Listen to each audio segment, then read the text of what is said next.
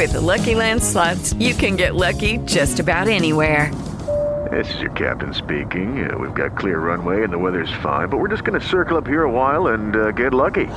No, nothing like that. It's just these cash prizes add up quick. So I suggest you sit back, keep your tray table upright, and start getting lucky. Play for free at LuckyLandSlots.com. Are you feeling lucky? No purchase necessary. Void where prohibited by law. 18+ terms and conditions apply. See website for details. Blog Talk Radio. It's February 19th, 2017. Hello and welcome to Workin' for a Livin' radio show, where Progressives for Change present opinions that matter. Tonight we're joined by co-hosts Jeff Brown and David Fillion. I'm your moderator, Leroy McKnight. We certainly hope everyone stayed safe throughout the week and enjoyed the beautiful weather, at least here in the Midwest this weekend. Saturday and Sunday were just gorgeous, gorgeous days.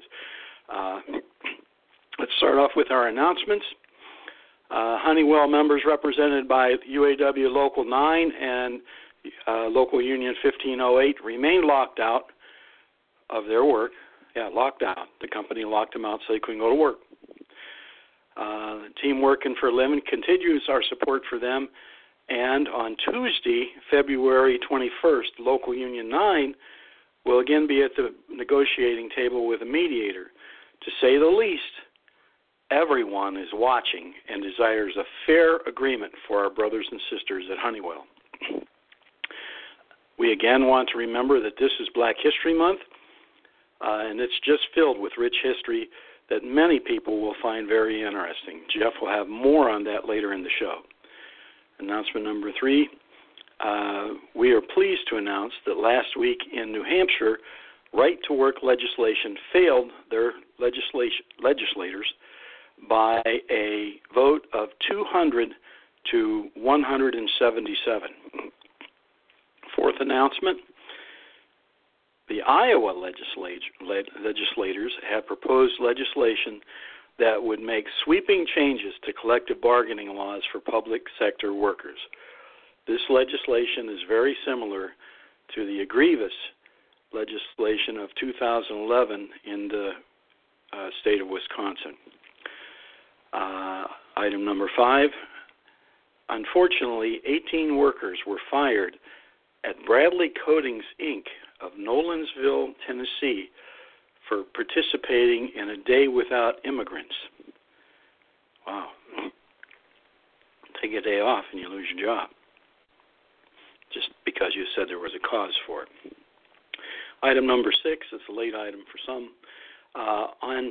On GM's February 7th conference call, we heard about the poor performance of European operations. We reported that here last week on the show, and that was blamed on Brexit. This week, there is news that General Motors may sell off their European operations. I guess they didn't like having a bad sector in the world. We have some email, too, tonight. We listen to your show every week and enjoy the education very much. You just don't hear about this information on mainstream media. Thank you for doing this show. That's from Leslie in Missouri. The second one is Leroy. Last week in your report, you read something from the Teamsters. As I recall, there was something about using dues monies to campaign. Leroy, can you tell us more about that, and is it legal or illegal? Andrea from Indiana. Well, Andrea, thank you for your email and your question. And so, of course, Leslie, thank you for your email as well of praise. We really appreciate that. But to Andrea's question, you may not use dues dollars to campaign, and I think that's what was being alleged in the piece that went out from the Teamsters against Hoffa Hill. They're alleging that they used a lot of money in dues dollars for their campaign, directly or indirectly, I suppose. However that is, they made that statement, not us. While we support brother Fred and all of his efforts in the Teamsters opposition, we're not the ones making those allegations. So that you know, there is federal law that covers this matter. Title 29 is the code that covers all things labor. Title 29 USC, otherwise known as U.S. Code, and this is paragraph 481, terms of office and election procedures. Now, this is just paragraph G out of this, and I'll read it to you. Use of dues, assessments, or similar levies and funds of employer for promotion of candidacy of a person. That's the title of the paragraph. And it goes on to say, no monies received by any labor organization by way of dues, assessment, or similar levy, and no monies of an employer shall be contributed or applied to promote the candidacy of any person in any election subject to the provisions of this subchapter.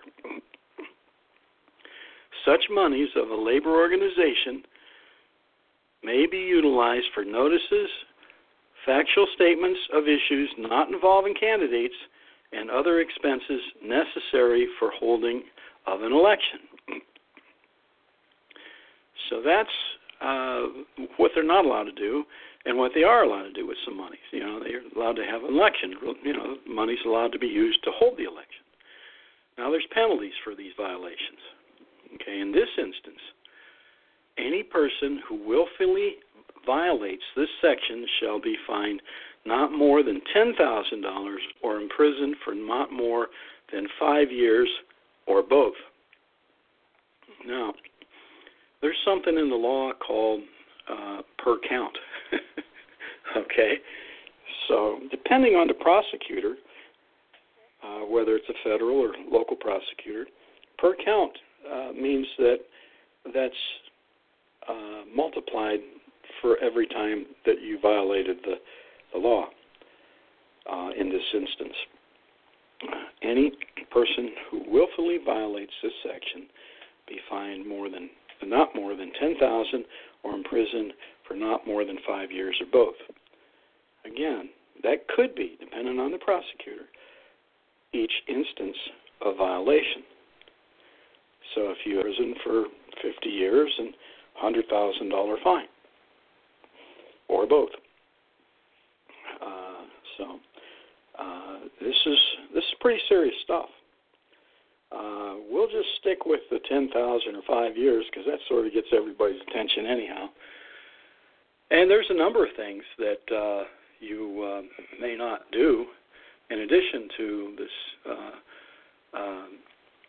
whole matter of abusing dues dollars. You may not have a felony on your record and hold office, any number of things. It's worth taking a look at and reading all of this 481, paragraph 481 and 482 of Title 29 U.S. Code law. So if you get a chance, it's worth taking a look at. I hope that answers your question. I also have follow-up information on a question from last week. It was a three-part question. The part that seemed to be a bit unclear was access to the local union minutes and financial records. The trustees have absolute access to the financial records and may do an audit at any time they choose. They call an audit and they can have one. In that area of the Constitution, UAW Constitution, it didn't seem to provide individual access. So I'm going to suggest the following, just to be on the safe side. If you really want to review financial records at your union meeting for the general membership, make a motion, have it seconded, and have enough people there to get it passed that simply says, we direct the trustees to call for an audit and we direct the trustees to conduct such audit in the auditorium or union hall, where it can be watched, not anything touched or copied, while it can be watched by interested members over the shoulders of the trustees as they do the audit. And that questions may be directed to the chair of the trustees. And get that supported, get it passed, and you will have an open audit for the membership only, and the sergeant at arms you might want to include, keep everybody else out of the auditorium that's not a member. Having said that, that's the follow-up answer to the question that came up last week that I did a little research on. Had a lot of things we took a look at constitutionally this week. We'll talk a little bit about that in my report in addition. So let's take a look before we get into this week in worker news. We have a quote. It's one of my favorites. You can't win the Kentucky Derby with a plow horse. And I got to say that's just about for any candidate, whether it's a union candidate or a candidate that's out there in the general public. If you can't talk or you can't write and you're afraid to do interviews, you're just simply not a good candidate material. You're not going to win. You really do need some basic skills in order to do that, no matter how much of a professional you may think you are. So there are certain basic skills. And, of course, a plow horse doesn't have those skills, and a Kentucky Derby racehorse does have the skills to win a Kentucky Derby. So it's a nice analogy for any politicians out there, whether you're union or non-union. And that's not to be hard on anybody. It's just a matter of fact. You got to have certain skills. And so with that said, let me bring on our other co-hosts here this evening. Let's bring on Jeff. Jeff Brown, are you there? Yeah, hi, Leroy. Hi. How are you doing? Yeah. I've had a busy week, to say the least, but we're doing okay. Okay, good. Good. Well, did you enjoy this weather? I was stuck in a meeting for most of the day, and okay. But yeah, it's hard to believe it's nice. 70 degrees in February. Yeah, I know. I know it. Yeah, especially here in the Midwest in February. Wow. Let me bring on David and see how he's doing. Hi, David. How you doing? Good. I'm doing okay.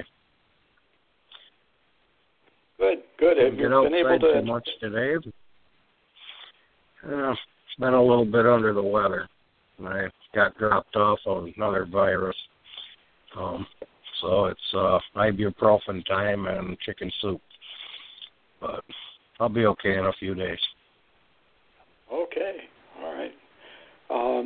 Well, I hope you are able to recover from that little bit of flu bug you got there, but and it's just been gorgeous this weekend. I tell you, around campus a little bit, and all the students are out walking, and it just they're just full of life over there, the young people. So it's kind of nice. Having said that, Jeff, I think you have a little follow-up on part 2 of Black History Month for our show here, actually kind of part 3 in a sense, because we just made the announcement in absence on the Super Bowl night, absence of our radio show. But if you want to go ahead and take that, Jeff, and start your report, go ahead. Yeah, I have a short one today, Leroy, because I've been busy all week. But there is a book. I can't remember its name. I have it, and I couldn't find it. It was a book concerning James Earl Ray. And in the book, it was forwarded by Reverend Jesse Jackson, and he said that James Earl at the time, deserved another trial, that there was evidence that Mr. Ray was found innocent to him. The book, James Earl Ray started off as he escaped prison, flew to London, met some guy, he became close friends with this gentleman in London. So he flew back, and the guy was using a false name, and he got involved. James Earl Ray got involved with gun running to Mexico and all kinds of crazy stuff. And he was, to make the long story short, he was told to purchase a rifle and go to this one hotel and rent it, reserve the room, and leave for a while. While he was out driving around, the hotel was exactly the same hotel that Dr. King was in, right across the way. And you just look out the window and you can see Dr. King's room. He heard on the radio that Dr. King had been shot and that they were looking for a white Mustang. Well, James Earl Ray had a white Mustang. He went to a store, bought some paint, and painted his vehicle yellow. While he was in prison, he kept thinking about he needed another trial. He was innocent.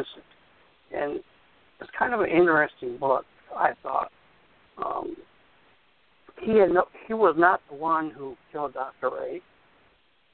King, rather, because the government's lied to us. They always have, about everything. In 1999, the King family sued the U.S. government over Dr. King's death, and they won. They won the lawsuit, and they proved that our government was behind the killing of Dr. King. Like I said, I can't remember the name. I had the book. I just started looking for it, and I couldn't find it. And then there's another book called All Labor Has Dignity. And that is a collection of all of Dr. King's speeches that he made throughout his life at union conventions. And he always ended his speech with the same way he ended his I Have a Dream speech. I talked about this book at our union meeting today, and as soon as the meeting was over, I had people coming to me asking me the name of the book, and they were writing it down. Sadly to say, during what happened last week, where somebody's reading Mrs. King's letter about Jeff Sessions. The man is he's unfit to be Attorney General. But it just, Dr. King is one of my heroes that I look up to. Because when I was little, every night on TV news, we always heard something about Vietnam. They always mentioned Dr. King and Walter Reuther. It seemed like every night those three things were talked about. Dr. King, Walter Reuther, Dr. King. And that was when I was little here in the Detroit area. In a personal experience, I told only a few people this. When I was 5 years old, I lived on a military base in North Carolina called Cherry Point, Marine base. And one day I was outside playing with my Tonka toy truck, all metal back then. And this little older boy came up to me. I don't remember his name, I was 5 years old, but he was much taller than me, and I knew he was older than me. And he looked at me and he says, "People don't like me." And I sat there thinking, And I asked him why. He says, because I am, and he used the N-word. That's the first time I ever heard that word. So at the dinner table that night, I remember this clear as day, if it was yesterday. I told my parents that this young boy told me people didn't like him because he wasn't, and I repeated the word. I got backhanded so hard that I was landed on the floor. And they told my parents, you know, scream, don't ever use that word again. They never explained to me why.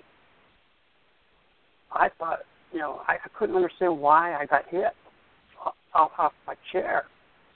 And as I grew, I started to understand more and more about civil rights.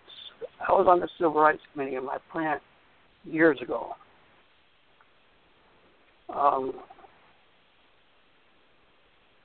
It's near and dear to my heart, the Civil Rights Committee. And people, it just makes me mad to no end that we have all this hatred, even today, after what President Johnson did in 1964 with the Civil Rights Act.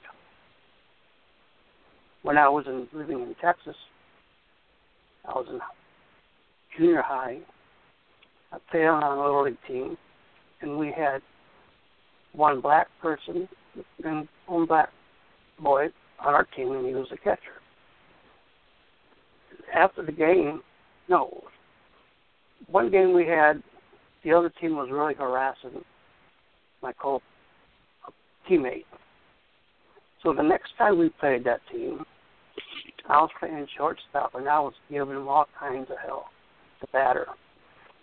And after the game, the catcher approached this boy before we got to the parking lot. He was just swinging right at him, slapped the kid to the face, and my parents wanted to get in the car. And I said, no, I'm going to stand here with my teammate. I'm going to support him. The other kid did not raise a finger to my teammate. We stuck together. And that was my friend. That was my coworker, my teammate. And as I got into the plant,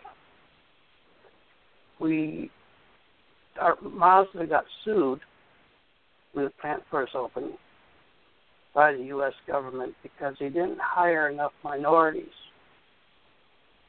If you're so many miles within a big major population, you're supposed to have a quota of how many minorities you're supposed to be hiring.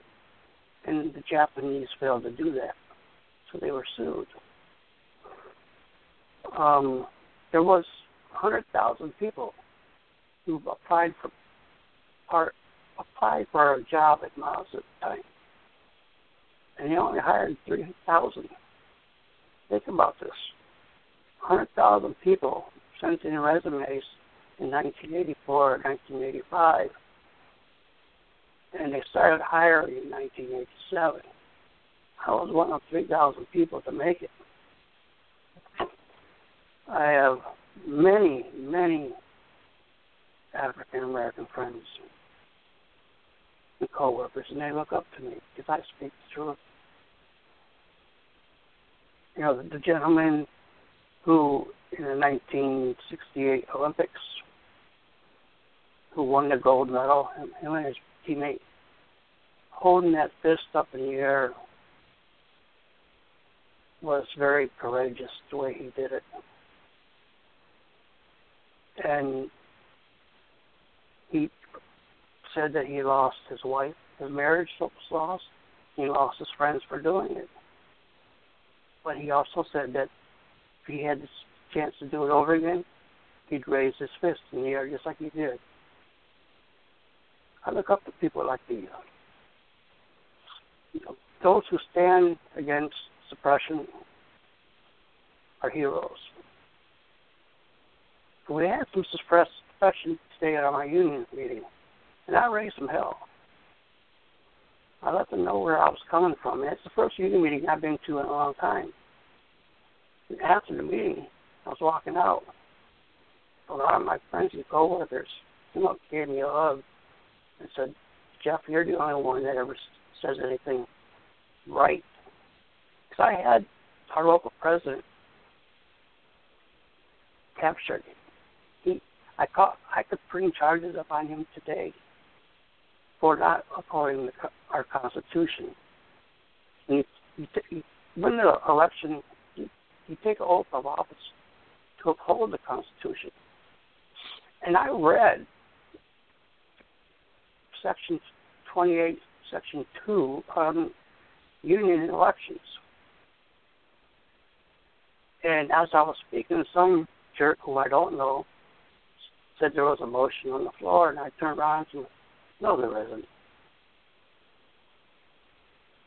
And I made my point clear.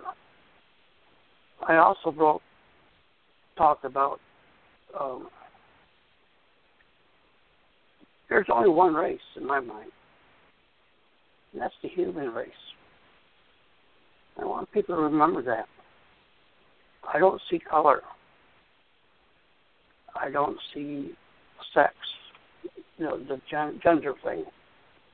I judge people on whether or not they're an asshole. And that's how I do my business. I educate people. They come to me for questions. I get them an answer. If I don't have the answer, I find an answer for them. Leroy and I helped some lady this weekend. I'm going to continue to be that way.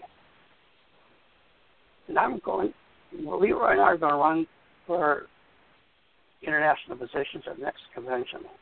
We are going to win. Because everybody I have talked to across the country are tired of seeing the corruption in this union. That's getting off a little bit of the Black History Month thing. But I wanted to say this to our members listening. We take a lot of pride.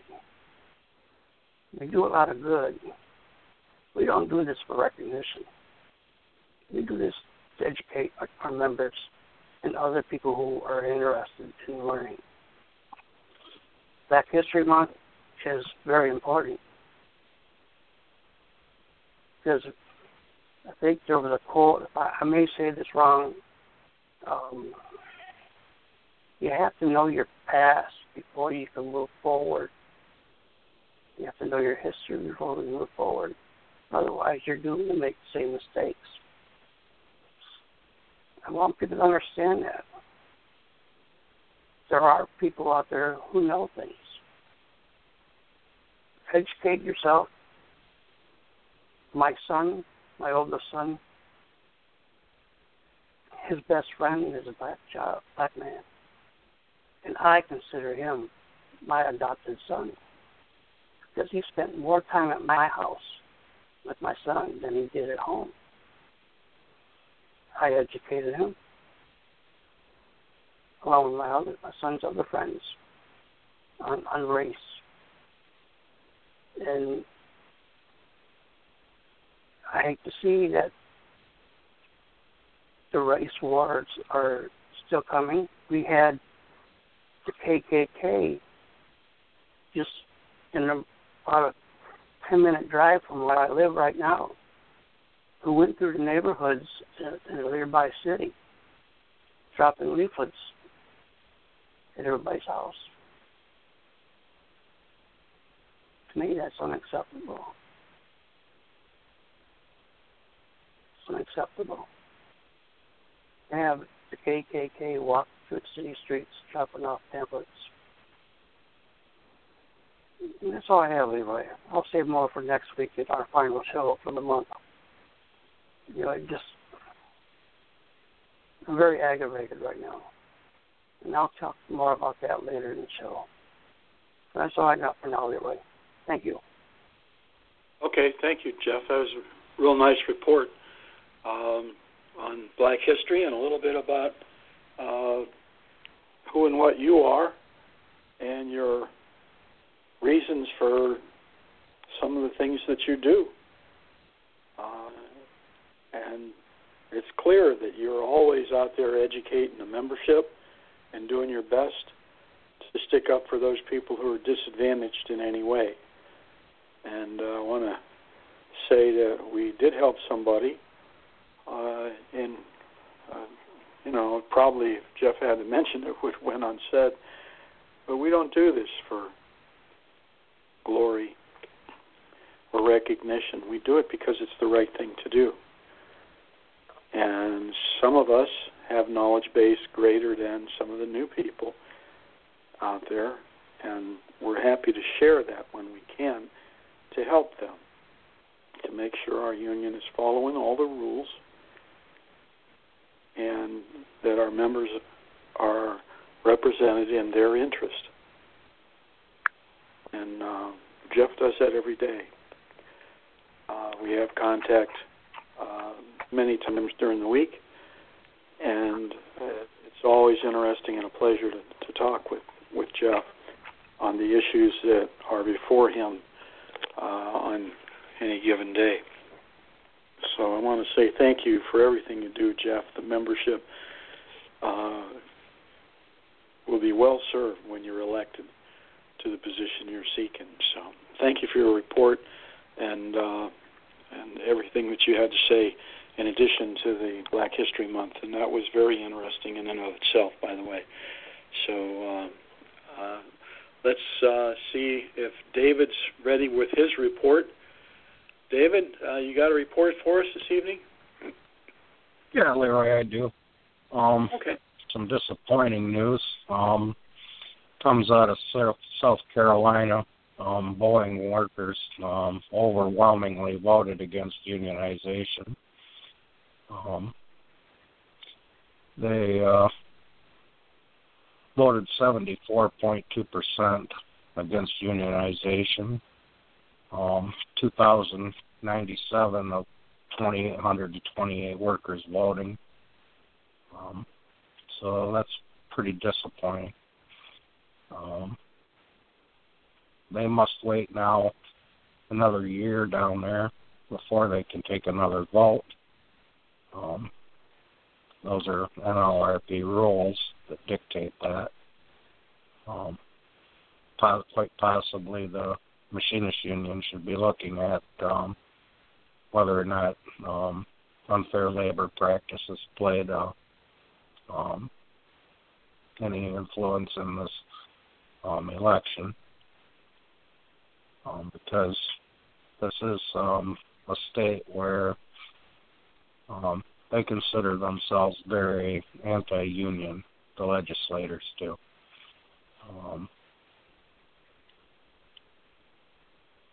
Nikki Haley, she was the former governor of South Carolina.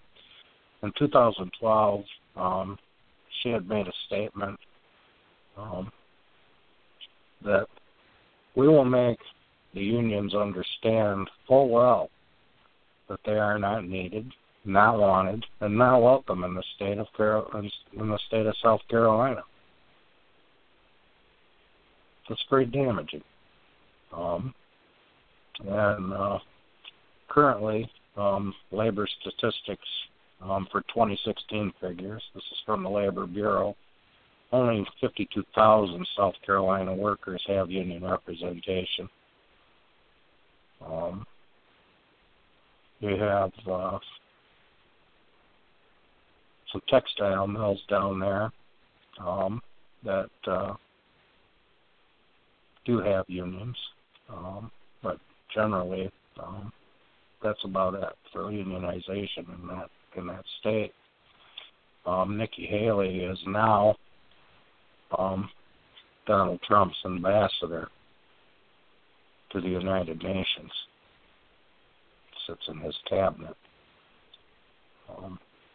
You have the new governor down there, Henry McMaster.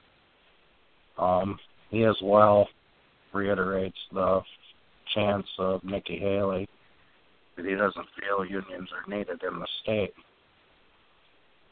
So it's an uphill battle.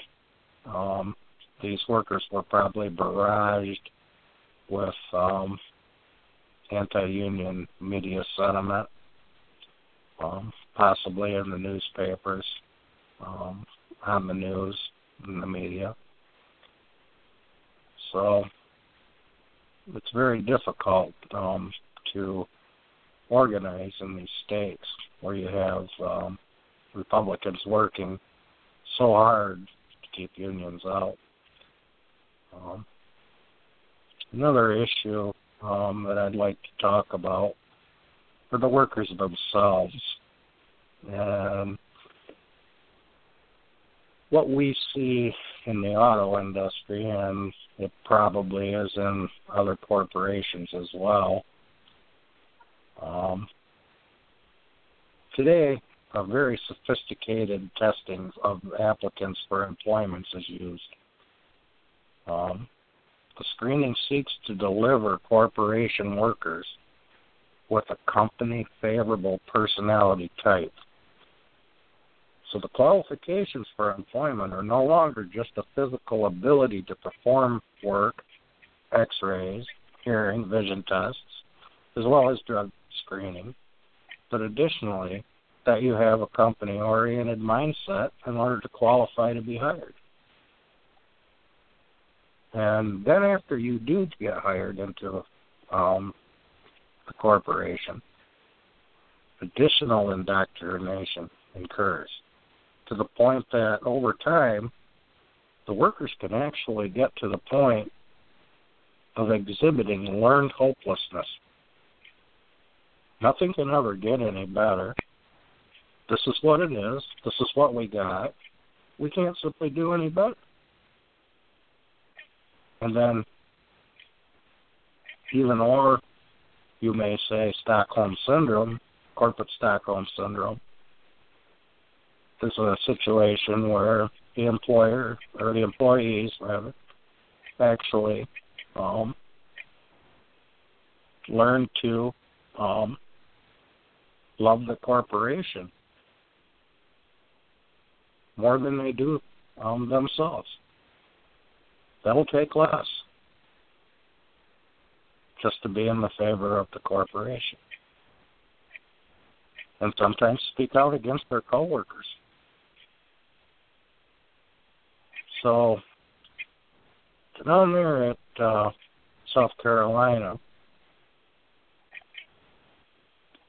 I would have to say that what happens next is totally up to the workers in that facility. Are they going to succumb to learned hopelessness, Stockholm Syndrome, be captors of the corporations? There was never no threat down there to pull the plant out of South Carolina. Millions of dollars were spent to bring that plant down there. And highly unlikely they had any intentions of leaving. So I don't exactly know what was told to these workers, but unionization is definitely in their best interest. Leadership, on the other hand, we've seen in the past that the leadership of the Machinist Union, they attempted to remove their leadership. You have attempts now to remove Hoffa Hill, and we've been continuously for decades trying to remove the Reuther Caucus from the UAW. That speaks very loudly. When I hired into the corporation at General Motors, I didn't come there necessarily because I like to build cars. I came there because I wanted good benefits, good pay, hours of work, and namely, a pension. Those were all things, elements of the job that I was looking for. All of those elements have been taken away through COA agreements with the corporations, negotiated by our leaderships and our prospective unions. If we expect in the future to organize workers, we have to have something to offer these workers of some value. Because if you aren't going to get any of these benefits anyhow, what is the point to having a union? Because that's what unions do. They negotiate hours of work, better working conditions. Those things are very important, and we've seen a slack in that and the turn toward corporate unionism, and that needs to change. And I believe that that is the goal of Team Workin 4 A Livin, that we will indeed work toward those ends. We won't have to ask people to join the UAW. They'll knock on the door asking to come. So that's what I have, Leroy, on this issue down at South Carolina. And I hope that they will take another vote down there, and the Machinist Union will take a look at the issues and have the avenue to talk to these workers and take the Republican element out of the vote down there. So if you have any questions or want to talk about this further, Leroy, I'll hand it over to you. Okay, thanks, David. Jeff, do you have any questions for David? No, but I do seem to remember a couple of years back that Boeing left Seattle or wherever it was, the West Coast, to go to South Carolina or North Carolina, wherever it is, because it was a right-to-work state. And I remember flipping through Fox News for some reason, I don't know why, and they had Sandy Pope on their show. Sandy Pope at that time was running against James Hoffa, the president of the Teamsters, and they were asking her questions about right to work and stuff like that. And as Sandy started to explain her position, they basically cut her off. So this is a calculated maneuver by Boeing, it seems, because when you're on the West Coast, they had the union. And I believe Ron Gettelfinger was our president, knew Alan Mulally from Boeing before he came to Ford, because those workers out there were UAW members. Do you remember any of that, Leroy? Yeah, they had some issues there with that woman, where they just, you know, this is typical of a lot of conventions and operations within the unions over time, where they just turn the microphone off and the person, or reduce it to a low volume, and maybe even start with some surrounding background noise like they did at our last convention in the UAW with clickers. So this is, you know, I don't know if it's well received, but it's certainly something that's been going on for a long, long time. And I do remember that, Jeff.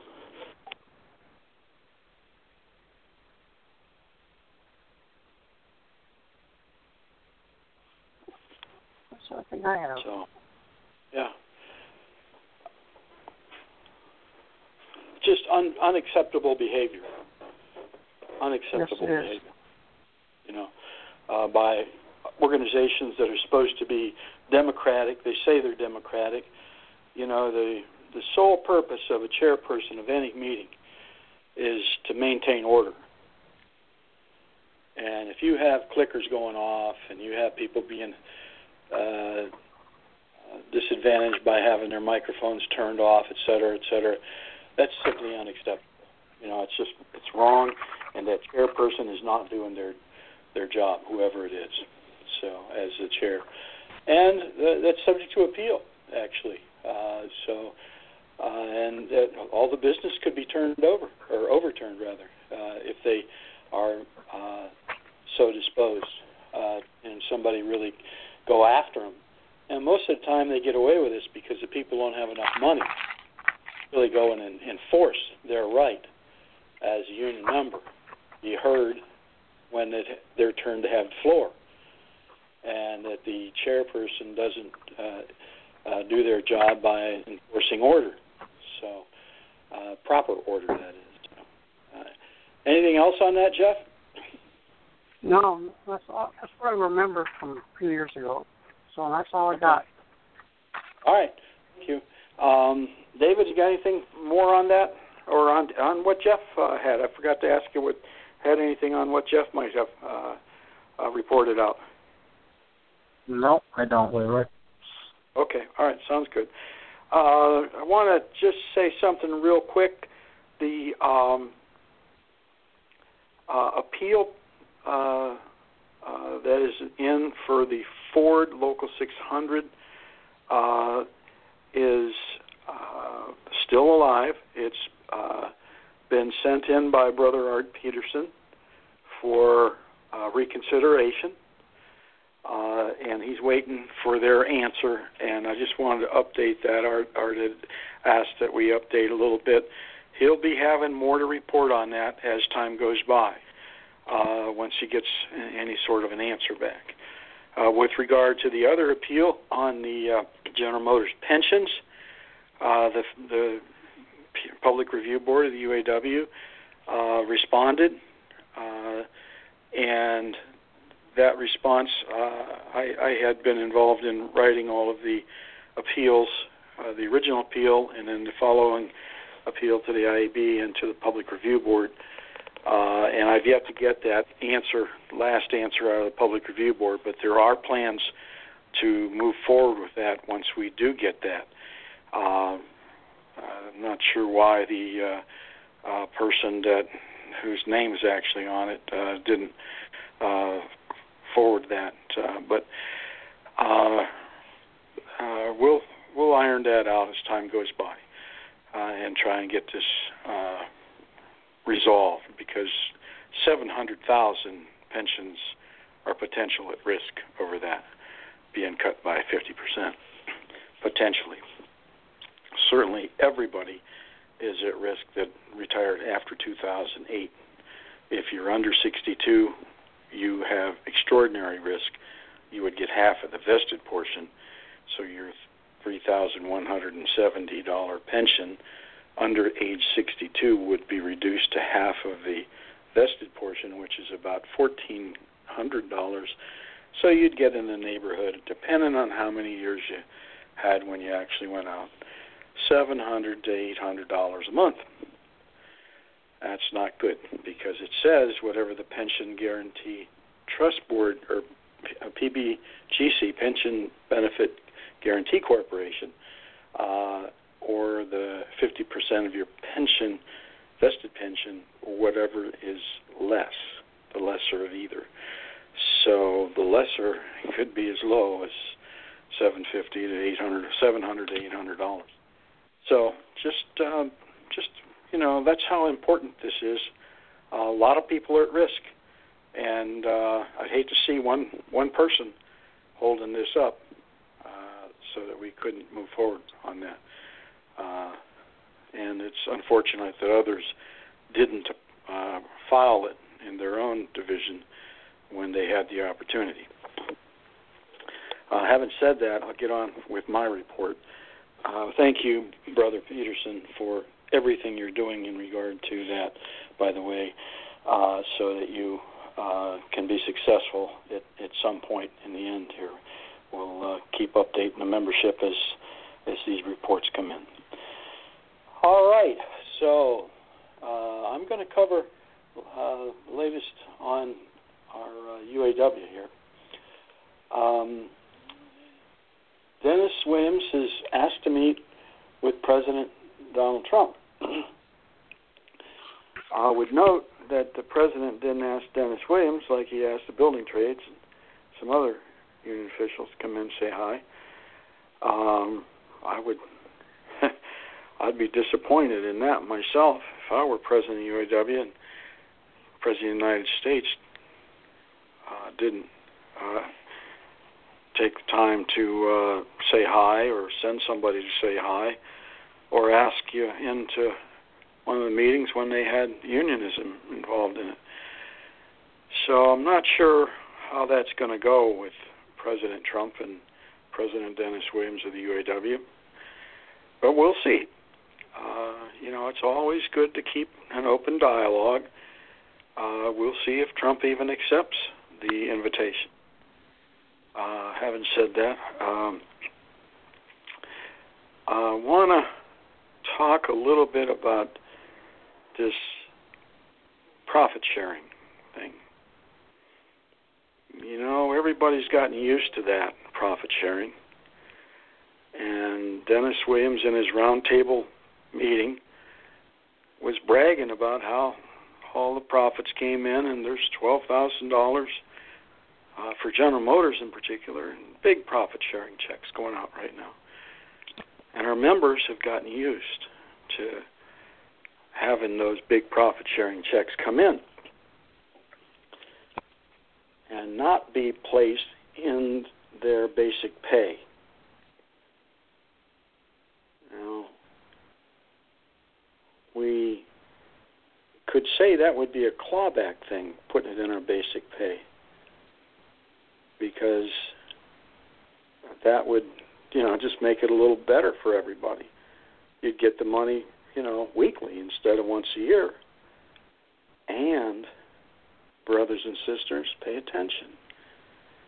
If the profits aren't $10 billion a year, and we know that Ford has made an adjustment in their accounting system for the pension plan to market, which means even if they don't sell it, if it does go down in value, they can claim that as a loss. They don't sell the stock, even though the stock is worth less at the end of the year, they can claim it as a loss, and they can carry that back into their own general accounting.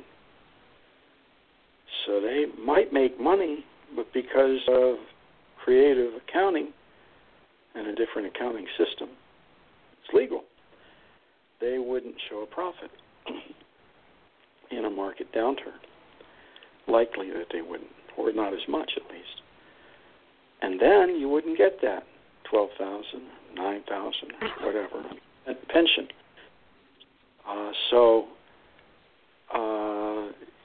You really need to rethink the idea of profit sharing versus wages. We talk about this every now and then on the show. And, I want to reiterate that Dennis Williams in his White Shirt Day message in Local Union 599, the old Buick Hall, because they don't represent any members anymore that are active. They just have the retirees because that's all been closed by Buick over there. He didn't talk about clawback in any fashion. And this was just 4 days after February 11 was 4 days after the February 7th announcement by General Motors of $9.43 billion in profits. Dennis Williams didn't say we would like to have a little portion of that. Where's our share? In his message, he didn't say that. And in his roundtable, he said, we'll work with the companies so that to make them more competitive.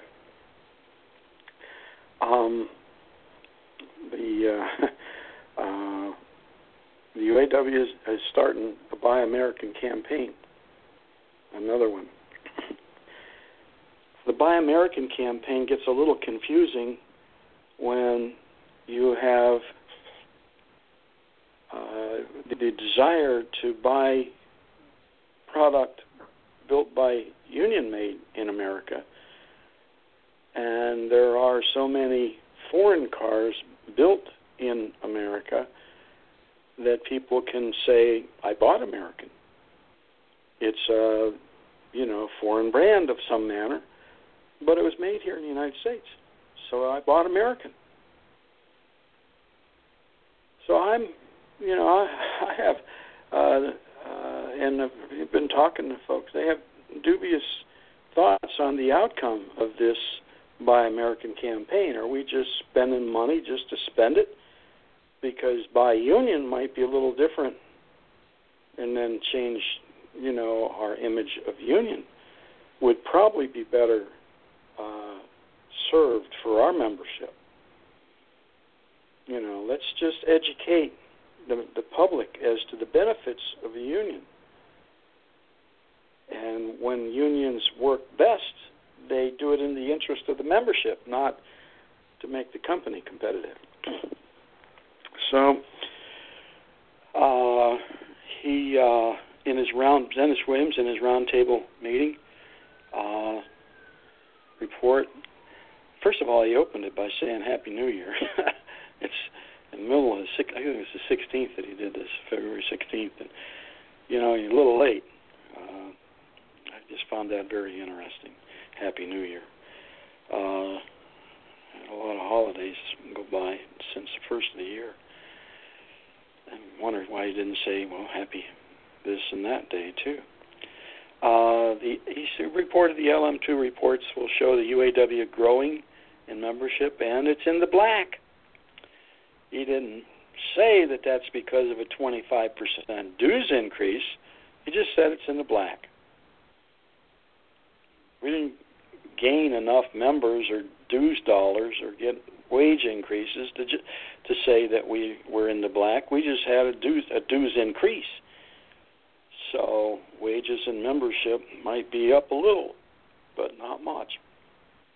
Not to justify us being in the black. If you take that out of there, I bet you we're still in the red. Take that 25% dues increase. We have already discussed about the bonuses and how if the market goes down and we don't sell quite as many cars, those bonuses aren't going to get paid as big, if at all, and you'd have been better off having it in your wage package. He talked about NAFTA, and he's watching how it's being renegotiated. We talk about that on the show, how it ought to be renegotiated or negotiated in its inception from time to time. You can't pair up two first-tier world economies with a third-tier world economy and expect it to be fair, and it wasn't. And here's some... Let's see, it's signed in 93, so it's 23 and change later. December 8th was not long ago. That's when they signed it. So 23 years old, and it's just still not working very well. He said he's had some surveys with the members about the election, and I'm sure that they did have some surveys with some members about the election. I think we have to really educate our members based on those sort of things. It's good that they're doing that, at least trying. He also had some reservations about what's going on in Washington regarding the ACA. Without that, many of our members would be disadvantaged in our health care. I don't think it affects our Detroit Three folk, but it likely does affect those making a lot less money in their benefit package.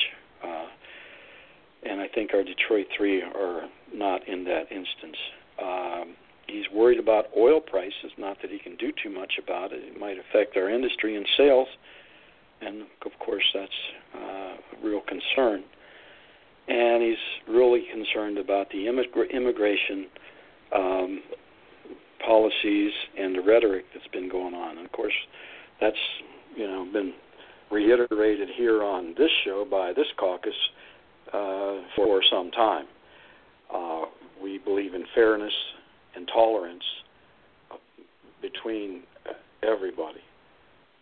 You know, there was a rant by this guy Catfish, and he's talking about, well, you know, people that do this and people that do that, and then they, you know, if you get a motorcycle rider right next to the guy and might be different race or ethnicity or religion, but when they're motorcycle riders, they're just motorcycle buddies or friends at some that measure. So that's real important that we have tolerance. You know, a fellow said, you know, some people don't want their kids talking to other groups. And he said, I want my kids to talk to them. I want them to get along. I want them to understand that they're all human. We're all just here to get along and have a good time. So having said that, that's about the end of my report regarding the things in the UAW, and we're wrapping it up here right at 8 o'clock, I think. I'll ask, Jeff, do you have any questions or comments on my report? No, I don't have any questions or comments on your report. Okay, thank you. David? Did you mention how Dennis referred to the sit-down strike? Yeah, he called the Flint-down strike. Big faux pas. Yeah, over there in Flint. I'll tell you what, he had three former International Executive Board members sitting there. Two had been vice presidents of the GM department, and one was actually the financial secretary treasurer. And, of course, he had the current Region 1D director sitting right next to him. And when he said that, they all just rolled their eyes and looked up. And I tell you, he's just so out of touch with things. He's just I tell you, I just can't imagine how somebody that really didn't do much, he never built a car in his life, can relate to those hard-working people. I mentioned it last week. He just looked out of place. He looked nervous. He was making faux pas, like calling it the Flint down strike. You know, I tell you, I guess we all make mistakes from time to time, but if you're, you know, you come from those roots, you just don't. And he didn't. And you kind of wonder why he's where he's at. And I just cringe when I think about it. All the stuff and the backstories, the things that are going on behind the scenes that virtually very few members know about. And some of the people that do know about it don't understand how it's actually occurring. So we'll get into that at some point. We'll have some fun with that one too. But he looked out of place. A president of UAW shouldn't look out of place in Flint. I tell you. I don't know. It's where we started. Of course, they didn't really honor that much in the last decade because they sold the Pioneer Hall and now it's a head shop. So I guess maybe that's why he felt uncomfortable there. Having said that, I think, Jeff or David, you got any more on that or not? No, I've got it. I just wanted to make sure I heard that correctly. Yeah, he said it just like that.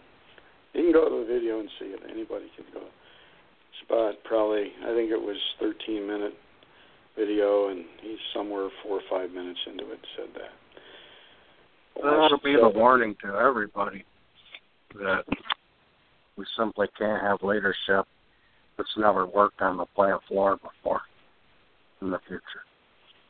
That's a good point. Good point. We got people on the executive board right now never worked on the plant floor. Never. I mean, they come on as staff. Got to come on as staff and got promoted up through, and I guess they're there, but they sure don't have any experience picking up gray iron, cylinder heads, cylinder blocks, or camshafts, crankshafts, pistons, rods. None of that. None of it. You know, I just shake my head. You know, so anyhow, well, we're here 4 minutes after. Let's try and wrap this up. Thanks, everybody, for listening to our show here this evening. If you found value in it, please tell just one more person we do try to report on a lot of stuff, and some of it gets a little negative and a little hard to take sometimes. It's hard for us to report it because it's so negative out there. We like to say some good things when they do happen, but it's just one of those things. We're looking for the silver lining. When we can find it, we try to get that out there. But there's just so much negative going on, it just shakes your head. So, but you find value in what we report and some of the law that we quote out there, so that you can go read it for yourself. Most of it's in layman's language, not in legalese. That you can go and determine. And of course, there's case studies on case law on it that then perfected over time. You can find us on iTunes, Stitcher, Blog Talk Radio, and Player FM. Those are all found up in the top right corner of workinforalivin.com. There's links. There's little icons for all four of those shows over there, and a little four boxes there. And you click on the one that suits you best, and you can go right to it and pick a show that you want to listen to or not. It might be a current one or not. Want to listen to a current one? Go back. July 31st, 2016 is a very interesting show. I encourage everybody to go listen to that show. Last 40 minutes or so, if you want to just cut to the chase, that's probably one of the better ways of getting there. Having said all that, Jeff, do you have anything else to say regarding our show this evening before we say goodnight? No, I'll save it for next week because I have a rant to go on with Mr. Settles, and I'll do that next week. All right, sounds good. David, do you have anything else to add to the show tonight before we say goodnight? I would like to extend a wish of good luck to the bargaining team of Local 9. When they sit down to the table this week, that they get a fair agreement and that they protect their retirees. Okay. That's all they were. That's the wishes and the expression of everybody in our team call this week as well, so that everybody knows. There's a number of people that are not on the air that are part of our leadership team, and we talk once a week. Not everybody can make it all the time, but this was expressed directly in the meeting or in to me through other calls that we had through the week. So they need to know down there in Local Union 9 that our entire leadership team, on air and off air, has expressed the same thing that David just said. We wish them the very best. So thank you. Having said that, let's say goodnight to all our listeners. I'll say goodnight, David, and goodnight, Jeff, and thank both of you for everything you do on our show and behind the scenes. Have a good night, everybody. Bye-bye. Good night, everybody.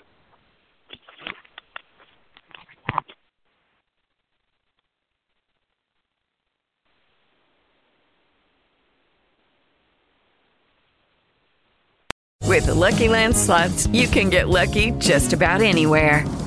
This is your captain speaking. We've got clear runway and the weather's fine, but we're just going to circle up here a while and get lucky. No, nothing like that. It's just these cash prizes add up quick. So I suggest you sit back, keep your tray table upright, and start getting lucky. Play for free at LuckyLandSlots.com. Are you feeling lucky? No purchase necessary. Void where prohibited by law. 18+ terms and conditions apply. See website for details.